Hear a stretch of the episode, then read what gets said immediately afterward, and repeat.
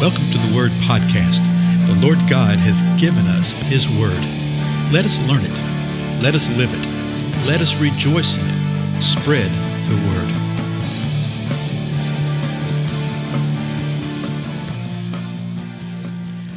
Blessings, everyone. This is Dale. Thank you so much for joining with me on the Word Podcast. We continue going through Second Timothy. We're in the second chapter, where Paul is giving some uh, rather forthright instructions to Timothy and to us. So let me start with the 14th verse. We'll look at the 14th and 15th verse in the last episode, but it's also a flow of thought. So we need to remember the context, okay? He said this Remind them of these things and solemnly charge them in the presence of God not to wrangle about words, which is useless and leads to the ruin of the hearers. Be diligent to present yourselves approved to God as a workman who does not need to be ashamed, accurately handling the word of truth. So he's talking uh, to Timothy. He said, Hey, remind these folks not to get caught up in the wrangling about words, the stuff that will lead to ruin. Uh, the wrangling of words comes from so many sources. Okay. Some of it sounds so innocent to start with, some of it's not innocent at all to begin with. He said, but you know, tell them to avoid this, not to wrangle about it.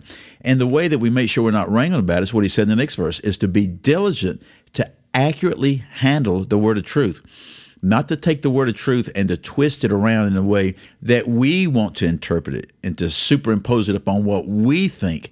He said, don't do that. But then, verse 16, the next word is but. But. So that shows us that it ties back to this, these two verses, to this thought of reminding them of being diligent in accurately handling the word of truth. But avoid worldly and empty chatter for it will lead to further ungodliness. wow.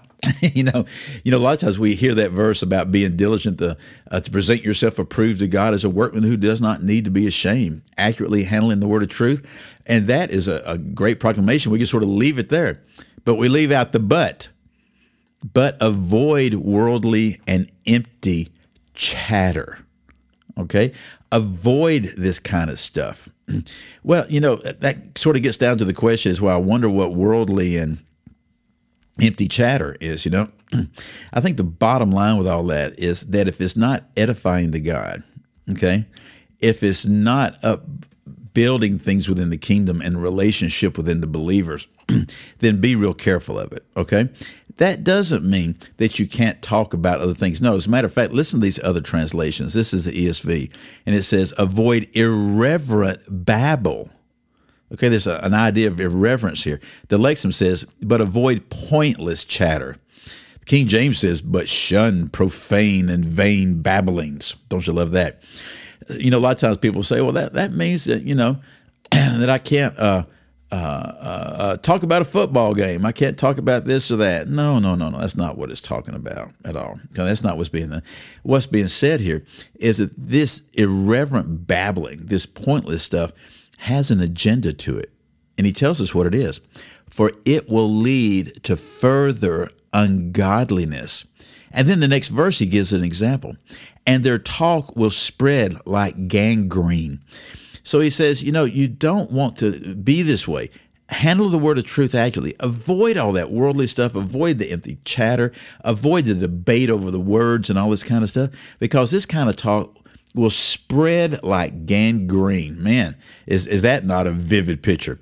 And then he actually names somebody. Among them are Hymenaeus and Philetus. These guys apparently had done exactly that, and Paul calls them out by name and their name is still in the scripture. oh my. Uh, that's a little bothersome, isn't it? so among them are Hymenaeus and Philetus. Verse 18 Men who have gone astray from the truth, saying that the resurrection has already taken place, and they upset the faith of some.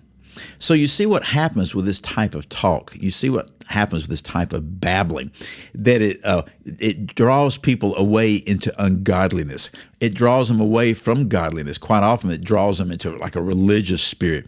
And here he says it upsets the faith of someone. What, what does it mean by upsetting the faith? Well, it causes them to draw their faith into question.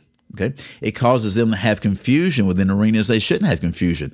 The word of God is plain, the word of God is clear, and yet these folks are sitting there saying things which draws questions. Okay, draws questions to the people.